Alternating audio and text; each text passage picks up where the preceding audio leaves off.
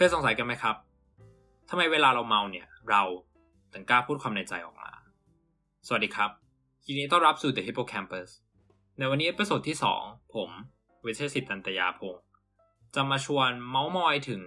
บรรยากาศที่ไม่ได้สัมผัสมานานพอสมควรหลังจากโควิดระบาดผมก็ไม่ได้ไปปาตกปาร์ตี้เลยซึ่งพอระลอกสามมาเนี่ยก็คิดถึงบรรยากาศเก่าๆครับที่ที่ได้ไปฉลองกับเพื่อนๆ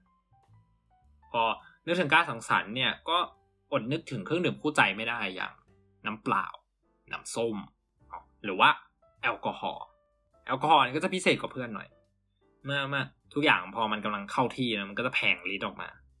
อาการก็เริ่มออกแต่ว่ายิ่งวันไหนเพลงอกหักมันแบบเล่นดีๆบิ้วอารมณ์เนาะก็ก็น้ำตาก็เริ่มมาครับ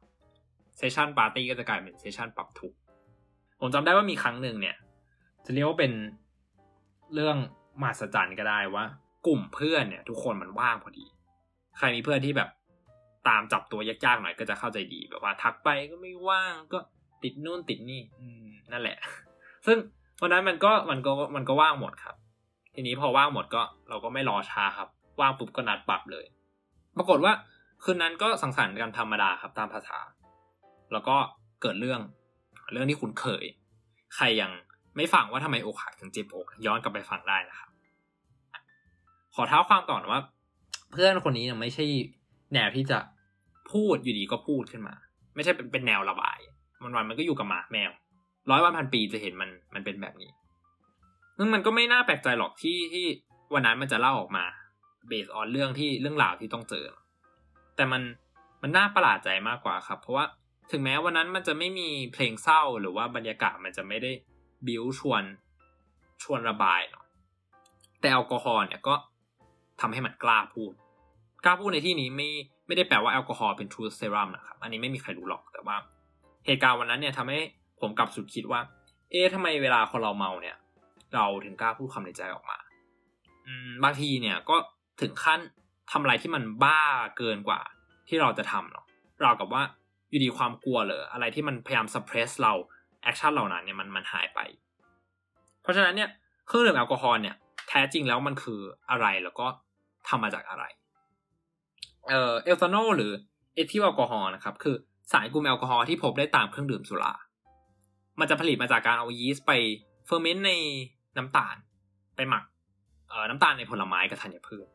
ตัวอย่างเช่นถ้าเป็นไวน์ก็จะเป็นน้ำตาลในองุ่นวอดก้าก็จะเป็นกากน้ำตาลของมันฝรั่งพอพอออกมาแล้วเนี่ยก็จะไปผ่านกระบวนการกลั่นหรือที่เรียกว่า distillation ผลลัพธ์ที่ออกมาเนี่ยก็จะมีหมู่ไฮดรอกซิลก็คือมีไฮโดรเจนกับออกซิเจนต่อกันอยู่ O กับ H เราเรียกว่าแอลกอฮอล์กรุ๊ปทีนี้พอเราดื่มแอลกอฮอล์เข้าไปเนี่ยมันไปดูดซึมที่ไหนส่วนใหญ่เนี่ยแอลกอฮอล์จะดูดซึมที่ลำไส้เป็นหลักซึ่งเป็นเหตุผลว่าทำไมห้ามดื่มตอนท้องว่างเพราะว่าปกติแล้วในท้องเรามันก็จะมีเหมือนบาริเออร์เป็นตัวกั้นไม่ให้อาหารเนี่ยไหลเข้าไปในลำไส้เพราะว่าอะไรมันต้องการจะเก็บอาหารให้ย่อยก่อนถ้าถ้ากินปุ๊บไม่ย่อยเข้าลำไส้ไม่มีอะไรให้ดูดครับอ่ะการก็คือเออมันก็จะเออกันไว้ทีนี้พอไม่ได้ทานอะไรมันก็ท้องมันก็ไม่มีอะไรยื้อครับเหมือนเหมือนคนจะไปก็จะไปแอลกอฮอล์พอลงท้องปุ๊บเข้าลำไส้เลยดูดถูกดูดซึมทันทีเลยอ่ากินปุ๊บเมาปั๊บอืมเรียบร้อยเพราะฉะนั้นเนี่ยการว่างของกระเพาะอาหารหรือที่เรียกว่า gastric emptying เนี่ยเป็นปัจจัยสำคัญครับในการกำหนดอัตราการดูดซึมของแอลกอฮอล์เข้าสู่ร่างกายถ้ามีอาหารในท้องมันก็จะไป delay process เอ่อไอ้ gastric emptying นี่ก็คืออาหารไหลไปที่ลำไส้ช้าลงแอลกอฮอล์ก็ถูกดูดเข้าร่างกายช้าลงอ่ะสมมติว่าเข้าไปแล้วเนี่ยมันไปที่ไหนหลักๆมันก็จะไปที่ตับเพื่อไป detoxify เพราะว่าร่างกายมองว่าแอลกอฮอล์เนี่ยเป็นสิ่งแปลกปลอมไม่ก็ไปที่สมองซึ่งอย่างที่รู้กันดีว่าสมองก็เป็นอวัยวะที่มีความคอมเพล็กซ์สูงโอ้ซับซ้อนมากเลยโอ้แน่นอนอยู่แล้วเนาะเพราะว่ามันโอ้ responsible for ความรู้สึกความนึกคิดหรือว่าสติปัญญาต่างๆซึ่งสารที่ช่วยควบคุมพวกนี้เนี่ยเราเรียกมันว่า neurotransmitter หรือสารสื่อประสาทสารสื่อประสาทก็เหมือน transporter ระหว่างจุด A ไปจุด B อ่ะมันก็จะมีประเภทที่ไปกระตุ้นกับเป็นประเภทที่ไปยับยั้ง ซึ่งแอลกอฮอล์เนี่ยเป็นประเภทที่เป็นประเภทยับยั้งแอลกอฮอล์เป็น depressant หรือว่าสารกดประสาทครับมันจะไปเพิ่มไอ้ neurotransmitter แบบที่มันไปยับยั้งอย่างกาบาแล้วก็ไปลด neurotransmitter ที่มันกระตุ้นเนี่ยอย่างแอสพาร์เตตกับกลูตาเมตซึ่งจากงานวิจัยเนี่ยพบว่าแอลกอฮอล์มันไป interrupt การเชื่อมต่อระหว่างสมองส่วน prefrontal cortex กับ amygdala